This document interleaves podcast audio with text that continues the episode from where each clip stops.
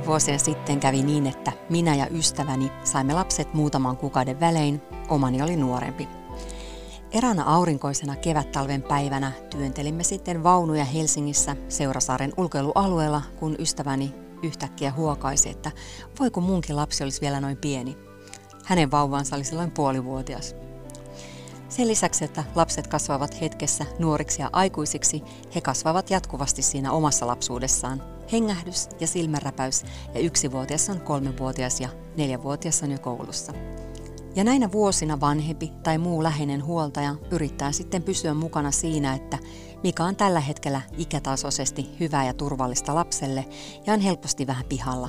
Miksi mun pienestä herkästä pojan tylleröstä tai tytön pallerosta tuli noin hurja ja äkee?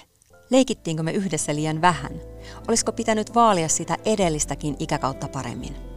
En tiedä teistä, mutta pandemian, ilmastonmuutoksen ja kaikkien geopoliittisten tapahtumien, sodan, sen kaiken lohduttoman keskellä, mulle on tullut hyvin suuri tarve vaalia oman lapsen, kaikkien lasten lapsuutta. Sitä, että sellainen leikin ja huolettomuuden aika kestäisi mahdollisimman pitkään, että se lapsi todella saisi olla lapsi ja aikuisen huolet ei häntä koskettaisi. Hyvät kuulijat ja lasten ystävät, tämä on kansallisen lapsistrategian oma podcast Kaikkien lasten Suomi. Minä olen toimittaja Outi Kaartamo. Lapsistrategialla luodaan aidosti lapsi- ja perhemyönteinen, lapsen oikeuksia kunnioittava Suomi, jossa todella kuulemme lapsia johdonmukaisesti muiden yhteiskunnan jäsenten rinnalla ja huolehdimme siitä, että he saavat tietoa omista oikeuksistaan. Samalla haavoittuvassa asemassa ja syrjinnälle alttiina olevien lasten asema turvataan ja heidän tarpeensa tunnistetaan paremmin. Ja kun täältä tarkastelen lasten kasvatuksen parasta opasta, eli YK on lapsen oikeuksien sopimusta, niin täällä selkeästi sanotaan, että vanhemmilla on ensisijainen ja yhteinen vastuu lapsen kasvatuksesta ja kehityksestä lapsen edun mukaisesti ja että lapsella on oikeus lepoon, leikkiin ja vapaa-aikaan sekä taide- ja kulttuurielämään. Ja tästä aiheesta puhutaan tässä jaksossa. Millainen on hyvä ja turvattu lapsuus Suomessa – ja miten se ja kasvatusihanteet ovat muuttuneet ja miten ylipäätänsä lapset Suomessa kohdataan. Aiheesta keskustelen lapsiasiavaltuutettu Elina Pekkarisen sekä kirjailija Juha Itkosen kanssa, joka on neljä lapsen isä ja käsittelee teoksissaan paljon lapsia ja perheteemoja. Kulttuuriset ihanteet myös kasvatuksessa ja hyvän lapsuuden käsitteessä muuttuvat hitaasti. Meillä on myös jonkinlainen ihanne jäänyt itsenäisestä lapsesta, joka on omatoiminen, reipas ja hoitaa hommansa mukisematta. Suomen Akatemian tutkijatohtori lapsuutta ja sen leikkejä tutkinut Antti Malinen on sanonut, että lasten varhainen itsenäistyminen palvelee itse asiassa aikuisia. Meille kiireisille aikuisillehan on hyvin kätevää, että lapsi hoitaa aamulla itsensä ajoissa kouluun tai kulkee harrastuksinsa itse. Toisaalta jotkut lapset joutuvat itsenäistymään pakon edessä, huolehtimaan itsestään, kenties myös sisaruksistaan, jos vanhemmat eivät siihen kykene esimerkiksi päihde- tai mielenterveyden häiriöiden takia. Mutta jos itsenäinen lapsi on ihanne, niin kasvatammeko me siis lapsemme kestämään kovaa maailmaa liian varhain? Että sieltä on tulossa. Tätä mä mietin joskus lapsen jalkapallotreeneissä, joissa jotkut valmentajat olivat yllättävän harmissaan nelivuotiaiden pelaajien harminitkuista. Voi voi, kuuluu peliin, pitää kestää, hm? No ei hän kuulu, eikä tarvitse. Ja eikö meillä aikuisilla kasvattajilla ollut strategiana saattaa lapsemme hyvään ja menestyvään aikuisuuteen juuri turvallisen ja kaikkien lähellä olevien aikuisten lempeästi kantaman lapsuuden kautta? Ehkä mä en haluakaan, että koko kyllä kasvattaa. Vapaa-aika ja harrastukset ovat kuitenkin tärkeä osa lasten arkea ja niillä on suuri merkitys lasten oikeuksien ja hyvinvoinnin edistämiselle. Ja suomalaislapset myös harrastavat paljon. Kansallisen liikuntatutkimuksen mukaan yli 90 prosenttia lapsista ilmoitti harrastavansa liikuntaa ja nuorisobarometrin mukaan noin 60 prosentilla lapsista on jokin luova harrastus ja monilla useampi kuin yksi. Samalla osana lapsistrategian toimeenpanoa pyritäänkin lisäämään eri toimijoiden pedagogista osaamista ja tietämystä lasten oikeuksista, lasten kehityksestä ja ikävaiheista. Mä itse osallistuin koko kylän kasvattamiseen joskus vuosia sitten kehumalla hienossa ravintolassa vuolaasti vanhempia. Oi miten hyvin kasvatetut lapset, huokailin itse lapsettomana. Ja siis lapset olivat erityisen kilttejä. He eivät mutisseet sanaakaan koko illallisen aikana, vaan olivat täydellisen kuuliaisia. Pieni tyttö hieman varovasti nyki äitinsä paidan helmaa. Vasta myöhemmin mä oon ajatellut vähän kauhuissan jopa, että miksi ne lapset olivat niin kuuliaisia. Ja minä vielä lasten alistettua positiota siinä julmasti kehumassa. Sitten minä olen saanut vähän asennekasvatusta niin sanotusti omasta takaa, mutta ei lapsiystävällisemmän yhteiskunnan kehittäminen pitäisi edellyttää sitä, että on itse vanhempi, vaan jotenkin niin, että näkisi selkeämmin, että myös lapsi on ihminen ja vielä ihan erityisen suojeluksen piirissä oleva ihminen.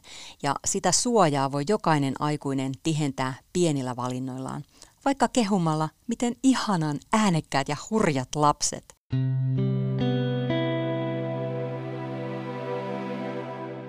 Mä oon Elina Pekkarinen, mä oon lapsiasiavaltuutettu ja se tarkoittaa sitä, että mulla on velvollisuus Suomessa edistää lapsen oikeuksia, lisätä lapsen oikeuksien tunnettuutta ja myöskin tavata lapsia ja selvittää heidän näkemyksiä erilaisista asioista. Mä luulen, että Suomessa kunnioitetaan lapsuutta ja, ja ymmärretään lapsuuden erityisyys, mutta samaan aikaan meillä on joitakin kipukohtia, joissa me poiketaan muista maista ja joissa ajattelen, että me voitaisiin tehdä parempaakin työtä lasten hyvinvoinnin eteen. Mä olen Juha Itkonen, kirjailija. Mulla ei ole ammattini puolesta sinänsä velvollisuutta puhua lasten puolesta tai näistä perheasioista, mutta mulla on sitten iso perhe, erikäisiä lapsia. Neljä lasta, joista vanhin 17-vuotias ja sitten nuorimmat on 5-vuotiaat kaksoset. Joten siis elän perheelämää, olen elänyt sitä jo aika pitkään ja, ja sen takia tapa, jolla lapsista puhutaan, kiinnitän siihen huomiota aina, ehkä nykyään entistä herkemmin ja olen myös sitten itse halunnut osallistua siihen keskusteluun kirjoittamalla ja puhumalla. Miten perheessä pidetään huolta siitä, että lapsi saa olla lapsi? Ehkä sillä tavalla, että aikuinen muistaa olevansa aikuinen. Siihen se jollain lailla kiteytys, että totta kai se on vähän ristiriitainen neuvo. Lasten kanssa olemassa helpottaa tosi paljon myös se, että aikuinen löytää lapsen sisältään, mutta silti justiinsa näissä erilaisissa konfliktitilanteessa. Muista mä oon huomannut, että se, se niin kuin helpottaa, jos aikuinen muistaa sen oman valtansa ja, ja oman niin kuin tietyllä tavalla väistämättömän ylivertaisuutensa siihen lapseen nähden, josta sitten seuraa myös vastuu. Mm. Lapsistrategian ytimessä on se, että lapsi saa Suomessa näkyä ja kuulua. Elina, miten suomalainen lapsuus ja leikitkin kenties vapaa-aika on muuttunut viime vuosikymmenen aikana ja eroako tämä jotenkin maailman lasten vapaa-ajasta? No Suomihan on kaupungistunut verrattain myöhään, että me ollaan 60-luvulle asti oltu agraariyhteiskunta. Meillä on ollut hevosia yhtä paljon kuin traktoreita maatilan töissä ja maaseudulla on syntynyt hyvin paljon lapsia. Ja koska kaupungistuminen tapahtui tosi nopeasti, niin myöskin lapsia syntyi kaupunkeihin silloin 50- ja 60-luvulla valtavia määriä. Perustettiin, rakennettiin nopeassa tahdissa lähiöitä, tehtiin vähän virheitä siinä, ei huomioitu esimerkiksi nuorisoikäisiä ollenkaan. Mutta suomalainen lapsuus on ollut pääpiirteitään aika vapaata. Se on ensin ollut työntäyteistä, mutta että sen jälkeen kaupungeissa hyvinkin vapaata. Lapset kuljeskeli pihoilla ja kaduilla. Päivähoitojärjestelmä oli aika kehittymätön silloin alkuunsa ja meidän tämmöinen subjektiivinen päivähoito-oikeus saatiin aikaa vasta 90-luvulla. Et siihen asti puhuttiin avainkaula-lapsista. Suomalaiset lapset on verrattain vapaita, itsenäisiä, varmaan sen vuoksi myöskin aika onnellisia, mutta sitten myöskin alttiita erilaisille tapaturmille ja sitten myös ehkä toisinaan hieman eksyksissä. Että se vanhempien ja aikuisten ohjaus ei meillä ole ollut ihan niin autoritääristä, voimakasta ja vahvaa kuin mitä se monissa muissa maissa on. Mm-hmm. Me kovasti kuitenkin sit pyritään kasvatusinstituutioissa koulimaan ja kasvattamaan lapsia, että kyllä me myöskin hyvin paljon halutaan lapsia täällä kasvattaa, ettei ne nyt ihan heitteillä ole. on mielenkiintoinen tuo historiallinen perspektiivi, mitä avasit. Se yhdistyy nyt mun mielessä tuohon, mä oon katsonut sen vanhimman poikani kanssa nyt tuota Munkkivuorisarja. Näin 75 syntyneelle, niin siihen ajankuvaan niihin lapsiin sinne pystyy aika helposti heittäytyy. Siinähän oli jossain 80-luvun alussa sitten kerrostalolähiössä Helsingissä ja jotenkin se tuo mieleen omaa lapsuutta, vaikka mä asuinkin omakotitalossa Hämeenlinnassa, niin tietty se, se, miten lapset oli, munkin mielestä aika vapaasti. Mm-hmm. Aika sille itsekseen saatiin kyllä olla ja kulkea ja niin kuin maailmaa, maailmaa hahmottaa. Mm. No miten teidän perheessä nyt, kun on tosiaan erikäisiä lapsia, onko ne leikit ja oleminen jotenkin erilaista?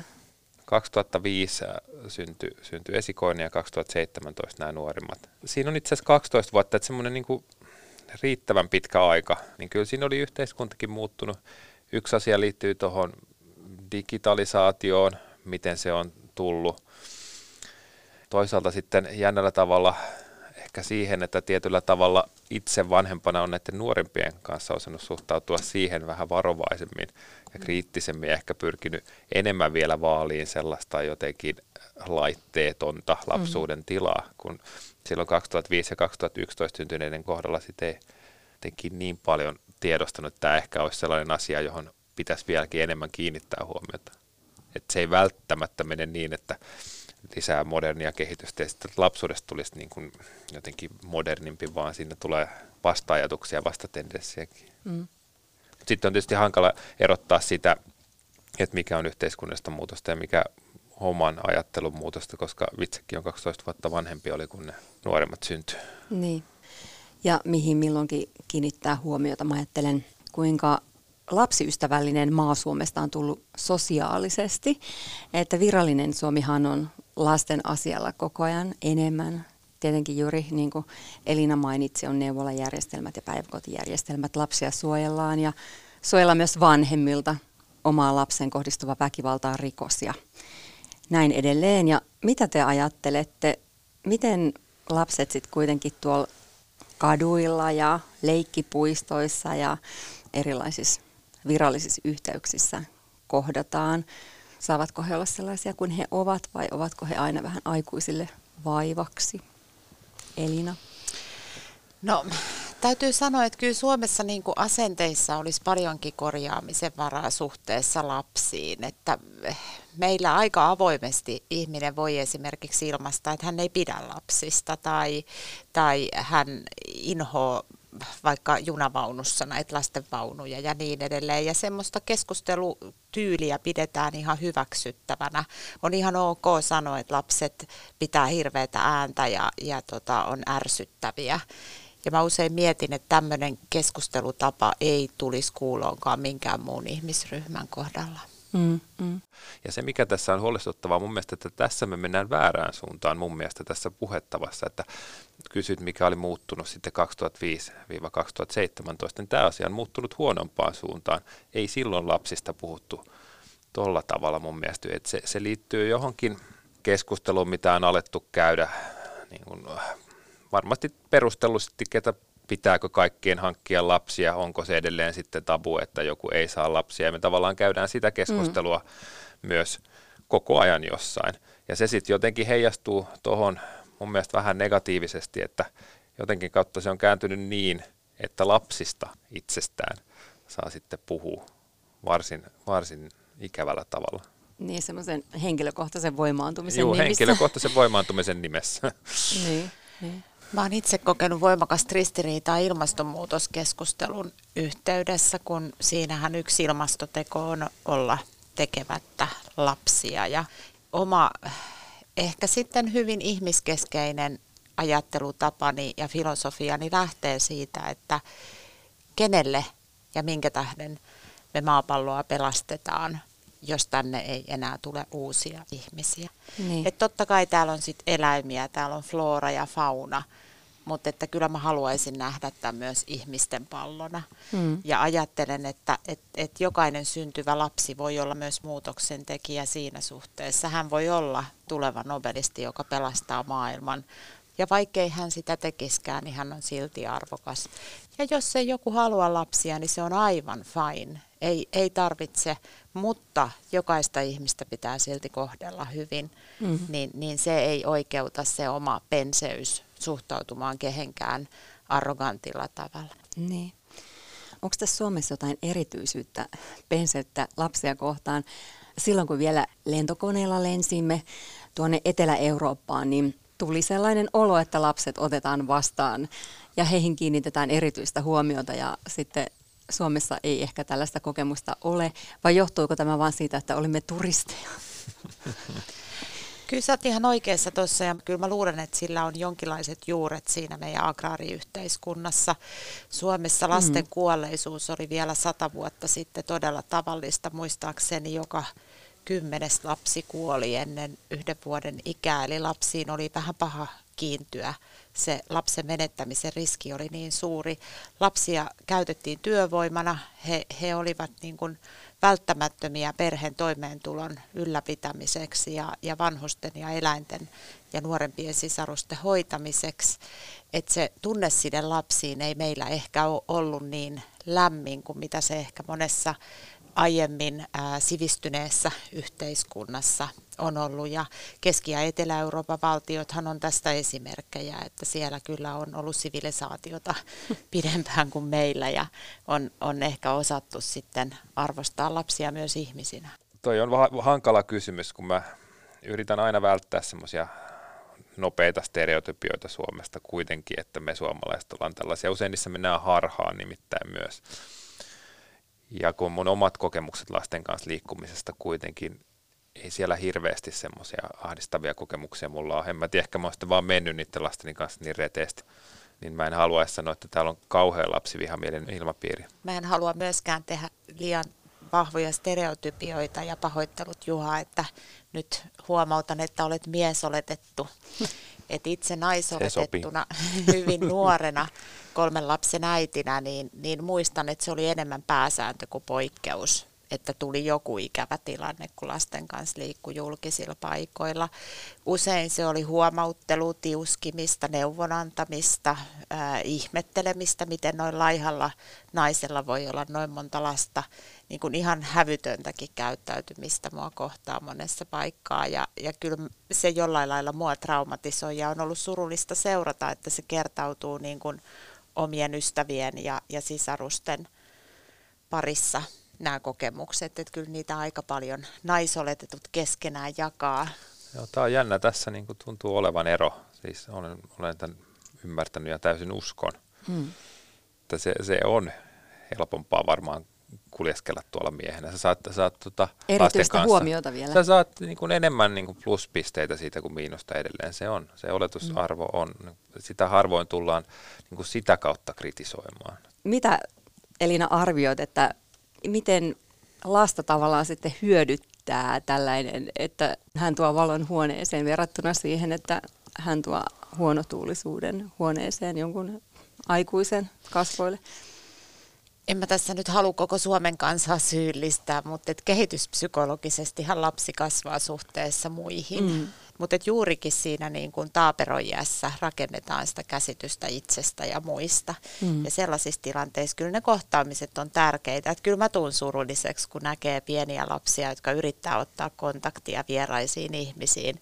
Ja, ja ihmiset katsoo, niin kuin ne tuijottaisi jotain paperia, että ikään kuin siinä ei olisi ihminen ollenkaan. Ne. Ja sitten se on niin kuin heille niin kuin menee silleen ti, ti, ti, ti, koska mähän lässytän aina kaikille lapsille myöskin ruotsiksi, mikä hävettää aina ihmisiä, jotka liikkuu mun seurassa, kun mä en ole siinä erityisen hyvä, niin, niin se, se valo, joka mm. sit läikähtää lapselle, koskaan ei ole käynyt niin, että lapsi säikähtäisi. Mm. Että kyllä he on aina onnellisia, kun mm. sieltä tulee se ystävällinen täti, joka hymyilee ja lässyttää. Kyllä mäkin, mäkin teen ton niin aina, kun näkee, näkee lapsia, pieniä lapsia jossain. Useinhan se on vielä silleen, että sä saat kontaktiin siihen lapseen ennen kuin siihen vanhempaan, koska mm. lapsi istuu jossain kärryssä ja vanhempi ei huomaa sitten sinne tarkkailee. Niin. Mä vaan ihmettelen, että minkä takia – ihmiset ei käytä sen kontaktin mahdollisuutta hyväksi, siis aikuiset ihmiset, koska sehän on niin ihana kontakti. Siinä on mm. joku ihminen, jota sä voit ilahduttaa, se, se hymyilee sulle takaisin ja on pieni sellainen hetki. Että onko se sitten vaan tottumuttomuutta, osaamattomuutta esimerkiksi sitä kautta, että omat kontaktit niin kuin lapsiin on niin vähäistä. Joo, ja kyllähän meillä semmoista lapsen kasvatusasennetta on vuosikymmeniä ollut, että et, et ei kauheasti kannata kehua, ettei vaan ylpisty. Mm ei hirveästi kannata antaa hellyyttä, ettei vaan totu ja, ja ei kauheasti kannata kiitellä, että ei luule liikoja itsestään, että, että se on aika semmoista kylmää välillä se meidän kasvatuskulttuuri. Onko meillä sun mielestä vielä, eikö toi ole jonkun verran kuitenkin muuttunut? Se on muuttunut paljonkin, todella paljon. Et kyllähän Suomessa, jos ajattelee kuritusväkivaltaa, joka kiellettiin vuonna 1984, niin ne asenteet on, on jatkuvasti mennyt parempaan päin, mutta nyt niihin on tullut pysähdys.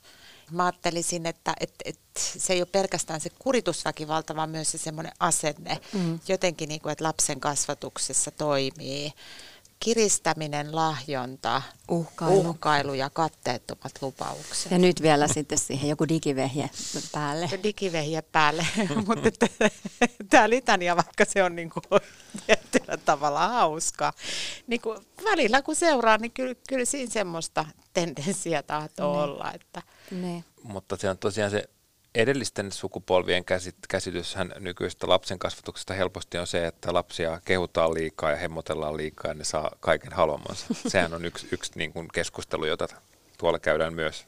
Mielenkiintoinen ajatus mahdollisesti psykologisella tasolla siinä kritiikissä, mitä esitetään, saattaa kyllä kyse siitä, että ihminen peilaa omaa lapsuutta ja mm. ajattelee, että hitto, kun se oli niin kamala ja noilla on helpompaa. Joo, mutta kyllä mä ajattelen, että Suomessa on kuitenkin yritetty, että – meillä on lainsäädäntöön tullut jo silloin vuonna 1984 sellainen mielestäni ehkä maailman kaunein lause lainsäädännössä kuin, että lapsen on oikeus saada osakseen ymmärtämystä, turvaa ja hellyyttä. Mm. Mun mielestä se on tosi kauniisti sanottu ja uskon, että valtaosa vanhemmista pyrkii sitä myöskin noudattamaan. Mm, mm. Ja kaiken takanahan on varmaan semmoinen, niin kuin, että me halutaan, että lapset tottelee. Tai siis kaikkihan olisi hirveän helppoa vanhemmuudessa, jos ne tottelisi. Ois. Mielestäni mikä lause se on, että niin kuin, mistä se nyt on, rakastan sinua kun olet kiltti. Mm. Mutta sehän pätee niin kuin aikuisten ja lasten välillä helposti. Mehän aina halutaan, että, että tota, muut ihmiset olisi helpottaisi meidän elämää, eikä aiheuttaisi meille ongelmia olemisella. Se on tavallaan se jotenkin ideaalitila. Mm. Et, et, sitten se, sitä vanhemmuuttakin koetellaan tietysti aina just säännöllisesti erilaisissa niin kuin vatsatauti tilanteissa, jotka lähtee eskaloitumaan kaikenlaisissa kierteissä, jotka sitten mm-hmm. tota, lisää sitä ahdistusta tai painetta ihan konkreettisesti. Ja sitten on ihmisten erilaiset temperamentit, mm-hmm. mihin pystytään vaikuttamaan. No totta kai lapsen kasvuympäristö, koti, annetut mallit vaikuttaa paljon, mutta siellä on tavallaan on kyllä tästä irrallaan oleva elementti. Vähän niin kuin minkälaisen temperamentin kanssa ihminen syntyy. Mm. Mm. Toisten on ikään kuin helpompi olla maailmassa kuin toisten, josta ne voi näin pukea. Kyllä meillä ehkä on myös sellainen helmasynti, että me helposti ajatellaan, että lapset on niin semmoinen monoliitti, että ne on kaikki samanlaisia. Se on yksi. Siis, siis puhutaan käsittämättömällä tavalla monoliitti, just tämä, että lapset ovat metelöiviä. No, jotkut on kovaäänisiä, mutta jotkut on pikemminkin hiljaisia. hiljaisia. Ihan niin kuin aikuistakin, että ei siinä ole, oikeastaan sen enempää ei ole mitään monoliittia. Joo, että et välillä miettii, että et, et, et eihän me aikuisistakaan puhuta, että aikuiset on aina tämmöisiä ja aikuiset on tommosia. Tämä on hassua. Lapsuus päättyy sitten viimeistään 18-vuotiaana, niin sitten ne kaikki Joo. yhtäkkiä niin kuin yhdellä hetkellä jakaantuu hyvin erilaisiksi ihmisiksi, joiden erilaisuutta me sitten kunnioitetaan. Joo, kyllä. Mm. No, mutta siis jos yksi asia on monoliitti, niin nuoret, nehän on siis kaikkien Joo. mielestä ihan kauheita ja, ja tota, heitä kyllä saa aika pidäkkeettömästä ja yhteisestä sopimuksesta, niin kuin kuka tahansa aikuinen ojentaa missä tahansa nurkalla, vai mitä Elina? Nuoret on ollut sellaisia varmaan kaikkien yhteiskuntien hyviä vihollisia siitä asti, kun nuoruus on, on ilmiönä opittu tuntemaan. Ja nuoret, heillähän on omat tapansa, nyt mä puhun itse tosi stereotypisesti, mutta siihen kehitysvaiheeseen ihmisellä tyypillisesti liittyy semmoista tietynlaista taantumista, että et, et keho kasvaa hirveätä vauhtia, aivot eivät niinkään ja, ja käyttäytyminen voi olla vetelää tai se voi olla impulsiivista tai se voi olla uhmakasta ja nuori voi olla hyvinkin hukassa. Siitä entisestä fiksusta lapsesta voi tulla jotenkin aivan niin kuin idioottiteini. Tämä, Tämä on siis totta. Se on totta. Ja- Mäkin voi kertoa yhden teinin kokemuksella tämän. ja, ja jostain syystä tämä niinku herättää aikuisissa turhautumista. Ja kun näitä nuoria sitten kokoontuu, kun heillä on myös tapana parveilla. Et mä sanon aina, että kun lapsilla on oikeus leikkiin, niin YK lapsen oikeuksien komitea on muistuttanut jäsenvaltioita siitä, että tämmöinen päämäärätön parveilu ja oleskelu on nuorisoikäisten leikkiä ja se on heille kehityksellisesti välttämätöntä ja heille pitäisi siihen niin kuin varata turvalliset julkiset tilat, missä he saavat rauhassa sitten. Komitea ei ihan sanonut, että räkiä keskenään, mutta et itse mä ajattelen, että näin pitäisi järjestää. Ja, ja tämä kaikki yhdessä aiheuttaa yhteiskunnassa niin vastareaktioita mutta että ei se sitä nuorten tilannetta yhtään paranna, hmm. että heidät on marginalisoitu, stigmatisoitu ja heihin suhtaudutaan hyljeksi.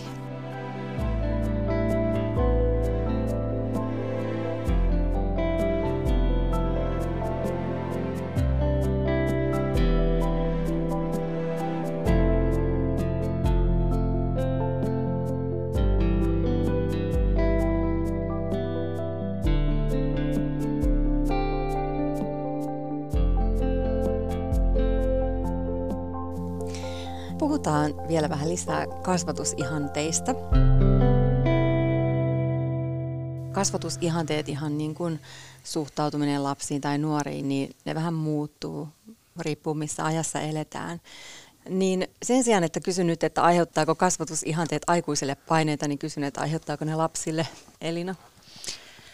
No kyllä mä aika säälien seuraan tätä, miten monitoroitunutta, manageroitua ja pieteetillä ohjattua tämä meidän nykyinen lasten kasvatus on. Ja, ja tuntuu, että jokainen lapsen kanssa vietetty hetki on jonkinlainen niin kuin pedagoginen momentti, jossa on joku tämmöinen kasvatustavoite, että et se varmasti on lapselle raskasta, koska lapsi tarvitsee mitään tekemättömyyttä, pitkästymistä – ohjaamattomuutta, jotta hänen luovuutensa voi kehittyä, jotta hän voi tutustua itseensä, jotta hän voi testata omia taitojaan ja niin edelleen. Ei lasta tarvitse koko ajan ohjata. Mm. Täytyy luottaa siihen ikään kuin, että luonto hoitaa ja, ja lapsi kehittyy myös ilman jatkuvaa managerointia. Mm. Tästä haluan sanoa vielä näistä kasvatusjänteistä, kun sanoin, että aiheuttaako ne paineita tuota, aikuiselle. niin varmaan jossain määrin kyllä sitten, vaikka mä en ole mielestäni nyt hirveästi niitä elämässäni stressannut, niin kyllä mä ajattelen niin, että mä oon epäonnistunut kasvattajana, mutta ihan kohtuullisesti onnistunut isänä. Että jotenkin mä niin kuin erotan ne kaksi. Mm-hmm. Haluaisin jotenkin ehkä rohkaisuna sanoa kaikille, että et, et lapsethan on semmoisia puhutaan resilienssistä ja siinäkin on toki yksilöiden välisiä eroja, mutta että ihminen biologisena olentona on hyvin sopeutuvainen ja palautuu yleensä erilaisista stressitiloista nopeasti, mm. mukautuu erilaisiin tilanteisiin ja myöskin erilaisiin arjen ympäristöihin. Et ei ole ainoa yhtä oikeaa tapaa kasvattaa tai olla vanhempi. Hmm. Niin kauan kuin turvallisuuden tunteesta ja perustarpeista pidetään huolta ja saa sitä ymmärtämystä, sitä turvaa ja hellyyttä, niin sen raamin puitteissa ne vapausasteet on aika kovat.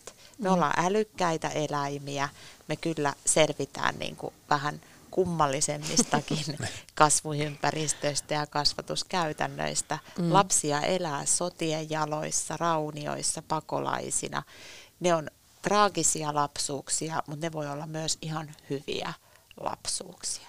Mm. Joo. Mun mielestä lapset on myös hyvin anteeksi antavaisia ihmisiä, ehkä enemmän sitä kuin aikuiset vielä, koska se perspektiivi on, on lyhyt. Mm. Ja niin tavallaan haluaa konfliktitilanteen jälkeen tai jonkun epämukavuuden jälkeen, niin haluaa palata semmoiseen tilanteeseen, että kaikki on hyvin lasten ja vanhempien mm. välillä. Ehkä nopeammin kuin aikuinen pystyy siihen. Ja siinä mielessä mä oon sellainen neuvo, jota haluan kyllä jakaa, on, on anteeksi pyytäminen vanhemman taholta, ei mitenkään jatkuvasti, silloin se on varmaan huono idea, mutta siis semmoisissa selkeissä tapauksissa mä oon sitä itse tehnyt, että mä huomaan, että mä oon suuttunut niin kuin selkeästi kohtuuttomasti tai sitten ihan epäreilusta syystä, niin silloin mä oon pyrkinyt purkaan sen tilanteen pyytämällä anteeksi itse. Mm-hmm. Se ei mun mielestä millään tavalla niin kuin vähennä sitä aikuisen auktoriteettia siihen lapseen siinä mielessä, kun sitä nyt tarvitaan, niin tarvitaanhan sitä. Mm. niin tota, ei, ei se sitä pura, pikemminkin semmoista vahvistaa sitä. Niin. Ja kyllä ne lapset on sen ymmärtänyt. Mm, mm. Ja olen mä toisinaan miettinyt, että tämä on hieno asia, että meillä on niinku psykodynaaminen suuntaus ja että me ymmärretään nykyään tämä tämmöinen trauma, eh, traumaperäinen oireilu ja muu. Mutta meidän pitäisi välttää myöskin ajattelemasta niin, että kaikki ihmisten hyvinvoinnin ja mielen ongelmat olisi jotenkin niin kuin lapsuuden kasvatusympäristöstä mm. aiheutuvia. Vaikka olisi maailman paras kasvatus, parhaat vanhemmat ja, ja ideaalein kasvuympäristö, niin lapsi voi sairastua, hän voi voida huonosti ja niin edelleen. Että et me ei voida kaikkea maailman pahuutta, ikävää kuitenkaan estää, vaikka me kuinka yritettäisiin. Että sekin ehkä voisi vähän vapauttaa siitä pyrkimyksestä olla koko ajan niin helkkarin hyvä. Toi on jotenkin aivan ihana vapauttava puheenvuoro. No on. Joskus mä mietin, kun kaikki asiat polarisoituu, nykyään me puhutaan siitä, mietin, että onko vanhemmuudellekin käynyt sillä tavalla ja sitä kautta sitten myös lapsen kokemukselle. Ja jollain lailla musta tuntuisi, että mä oon itse ollut lapsi siis 7-80-luvulla – tuntuma olisi, että kaikkien lasten kokemus omasta lapsuudesta oli ehkä jotenkin lähempänä sit toisiaan, että perheiden väliset erot ei ehkä ollut ihan niin suuret. Mm. Tarkoitan tällä ehkä sitä, että minusta tässä nykytilanteessa ollaan ehkä liikuttu vähän siihen suuntaan, että tietyissä sosiaaliluokissa, joita itsekin edustan, se malli on tullut hyvinkin läsnä olevaksi ja intensiiviseksi. Ja sitten kun toisaalla yhteiskunnassa ei, mm. vaan siellä elää yllättävänkin vahvana se ankara ja kova malli. Kyllä, ja kyllähän Suomi, kun meillä on niin valtavan hyvinvoiva enemmistö, niin, niin valitettavasti silloin se, se pahoinvoiva vähäosainen vähemmistö niin joutuu aiempaakin ahtaalle ja se, se heidän olemisen ja elämisen kulttuuri ajautuu herkästi vielä kauemmas niin kuin siitä valtakulttuurista. Mm. Että eh, tietyllä tavalla niin kuin meillä on hyvin tämmöinen yhdenvertainen tasa-arvoinen yhteiskunta, mutta sen sisällä on pahoja taskuja, joissa se syrjäytyminen on, on hyvin pitkälle mennyttä ja, ja se voi olla se äm, kasvuympäristö, alakulttuuri hyvin toisenlainen kuin muilla. Et siellä on semmoista niin kuin viranomaisvastaisuutta ja kouluvastaisuutta ja kaikenlaista niin kuin ikävää ja kuormittavaa. Mm. Ja mä ajattelen, että paras tapa torjua tämmöisiä kielteisiä alakulttuureja ja niiden syventymisiä on tämmöinen sekoittava yhteiskuntapolitiikka. Se näkyy Suomessakin niin, että meillä on kaupunkeja, joissa tällaisia taskuja ei niin paljon ole päässyt syntymään mm. kuin sit toisissa. Ja se lähtee liikkeelle jo ihan kaavoituksesta, asuinalueiden suunnittelusta, palvelujärjestelmästä, kouluista, joissa kaikki alueen lapset käy sitä lähikoulua. Koska jos lapsen lähellä on joku, joka voi hyvin ja, ja vetää mukaansa, niin se, se voi pelastaa myös tämän, tämän vähäosaisen lapsen.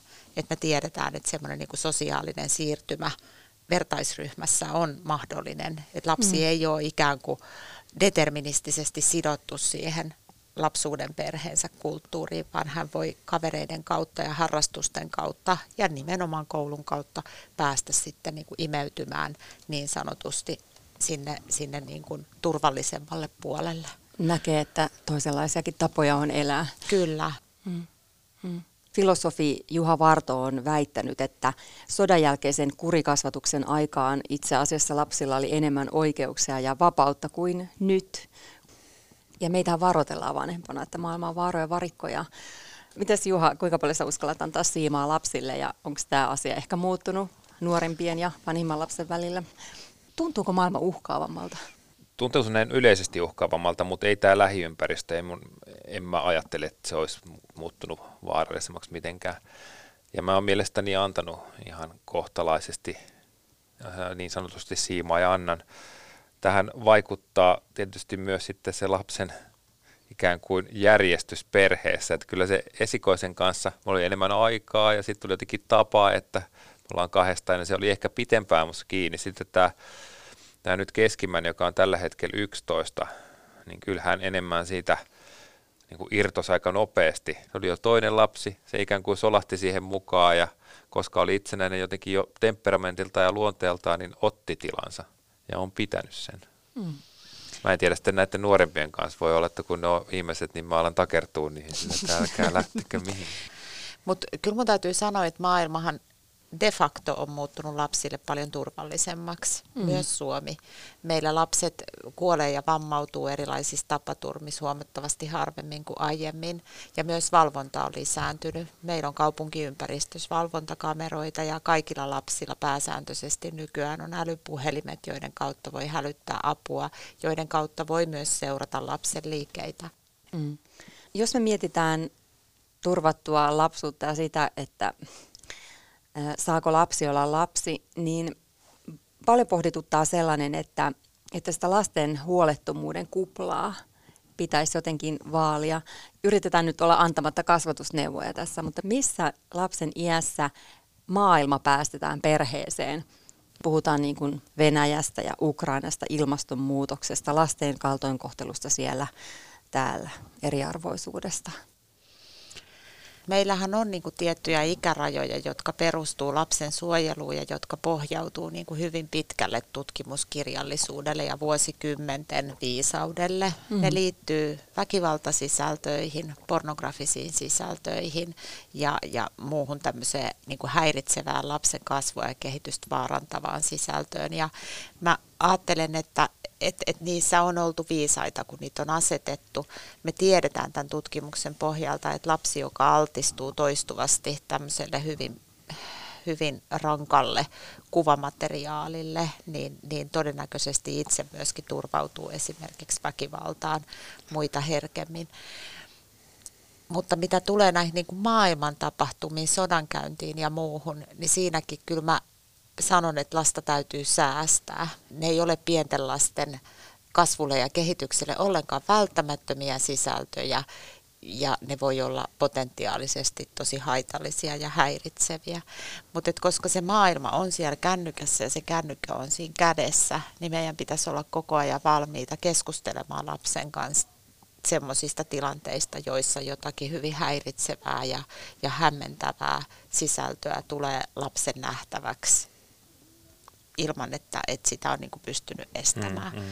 Ja, ja siinä se lasten reaktiot voi olla yllättäviä. He saattaa suhtautua välinpitämättömästi tai naureskellen mm. hyvinkin rankoille jutuille, mutta tosiasia on, että ne heitä häiritsee ja, ja heille pitäisi pystyä sillä lailla niin kuin lapsen kehitystaso huomioon ottaen selittämään, mistä siinä on kyse. Tuo on, toi on hyvä aihe ja aika hankala myös meidän omassa perheessä siinä mielessä, että kun lasten ikäero on suuri. Mm. Jokaisella on oma todellisuus ja 17-vuotiaan ja jo 11-vuotiaankin maailmaan ne väistämättä kuuluu enemmän kuin noiden pienten.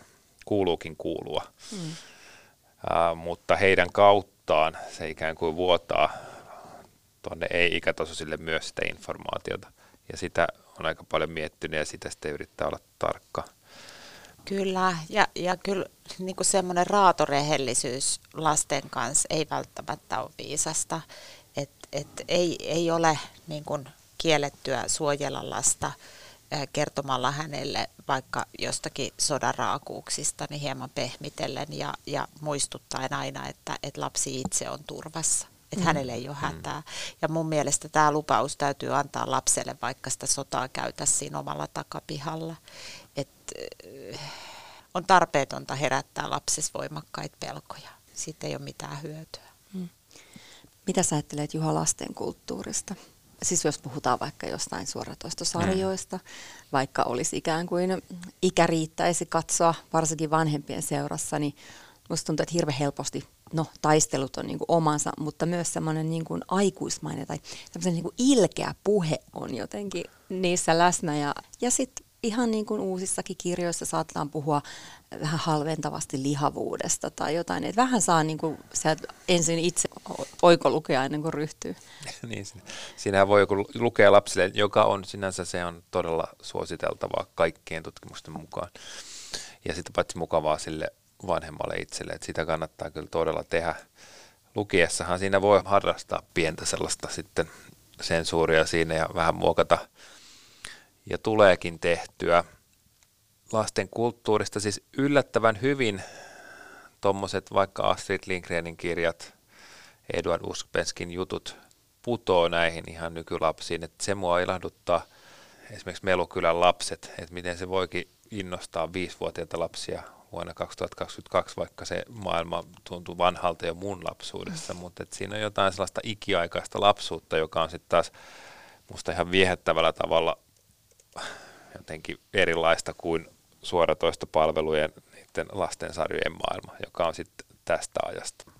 Mun täytyy sanoa näistä niin kun, äh, lasten kulttuurista, että on siinä menty kyllä ihan hirveästi eteenpäin. Että väkivalta tutkimuksessahan on todettu, että silloin aikanaan, kun katsottiin erilaisia TV-sarjoja, niin, niin kaikkein väkivaltaisimpia ohjelmia oli lasten piirretyt. Että nämä niin nakkenakuttajat ja, ja nämä 5, 60, 70-luvun piirretyt sarjat, niin ne oli ihan niin kuin Simpsoneissa, se mitä Bart katsoo, missä koko ajan veri lentää. Että, ja silloin ajateltiin, että sitten ei ole haittaa lapselle, että joku hiiri pannaan johonkin puristimeen ja, ja sitten se menee viipaleiksi ja niin edelleen. Että eihän meillä tämmöistä enää mm. ole. Että mm. kyllä nyt niin kuin ymmärretään, että, että siinä on joku roti niissä piirretyissäkin, mutta animaatiot saattaa kyllä edelleen olla yllättävän väkivaltaisia. On. Mun siis näiden viisivuotiaiden yksi kestosuosikka on tämmöinen Otso ja Sopolit, joka löytyy Netflixistä.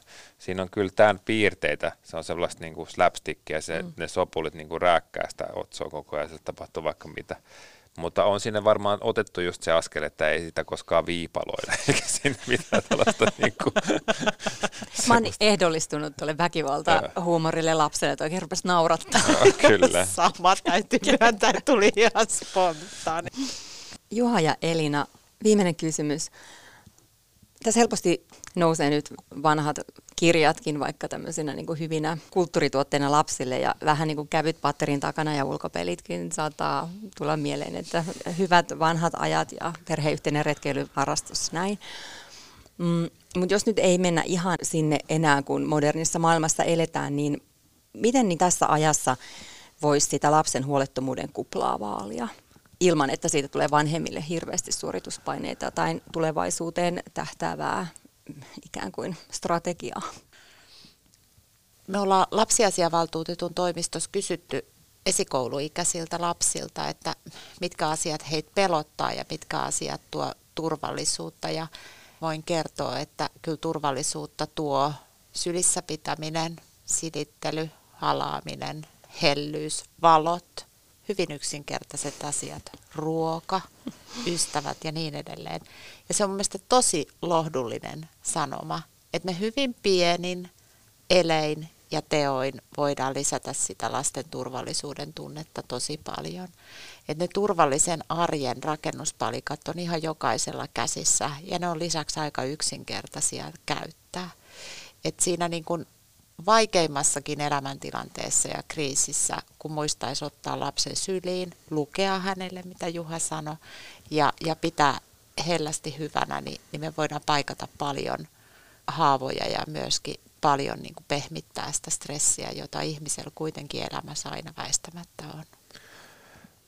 Mä ajattelen, että se on se läsnäolo ja huomio, jota pitäisi lapselle pyrkiä antamaan – menemättä luttiitiksi ja kiroamatta koko nykyaikaa, niin mä olen sitä mieltä, että me eletään siinä määrin poikkeuksellisessa maailmassa koukuttavien laitteiden ja meitä ohjaavien algoritmien keskellä, että aikuisen on kyllä ja vanhemman hyvä olla siitä tietoinen ja yrittää sitten rakentaa semmoisia läsnäolon tiloja tuon kaiken ulkopuolella. Totta kai se on siinä, mutta että ei se oikeasti ole ollenkaan huono idea mennä pelaamaan lautapeliä tai jotain tällaista, josta se, se ei niin kuin yksinkertaisesti ole läsnä siinä. Se on semmoinen ikiaikainen juttu.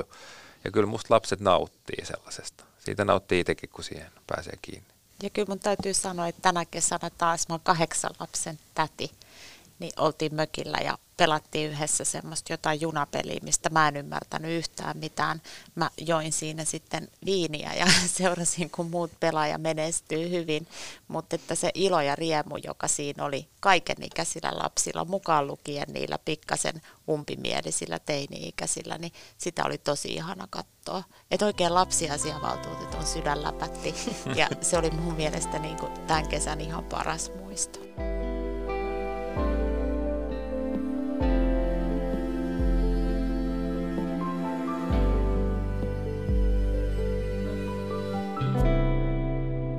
Hienoa. Kiitos Elina Pekkarinen ja Juha Itkonen ajatuksistanne.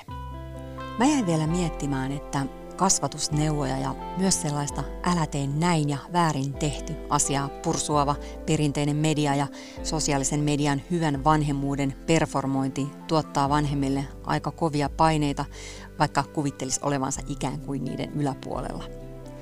Mutta mistä voi löysätä? Ehkä niin kuin Juha sanoi, Aina ei tule tehtyä itsekään parasta suoritusta, mutta eteenpäin. Toisaalta syyllisyyden tunne vanhempana voi olla myös ihan hyvä viesti. Yksi asia, missä me kaikki voidaan skarpata, on se kunnioittava aikuisuus suhteessa kaikkiin lapsiin, jo ihan sanatasolla. Miksi lapset on aina hoidossa, eivätkä vieraana? Eikö se ole outoa, että ravintola profiloituu erikseen lapsiystävällisenä? Entäs ne muut sitten? Miksi lapset eivät ylipäätänsä ole asiakkaita, vaan mukana? Kyllä, lapsen pitää saada olla lapsi, mutta silti hän on kansalainen ja myös kuluttaja. Vasta kohtaamalla lapset tasa-arvoisina ihmisinä aikuiset ovat aktiivisesti luomassa sellaista yhteisöä, jossa vauvoista tulee mahdollisimman tyytyväisiä lapsia ja lapsista mahdollisimman ihania nuoria ja aikuisia. Koska ne hyvinvoivat ja nähdyt lapset ovat lopulta ihan kaikkien etu Hyvinvoivan Suomen tae.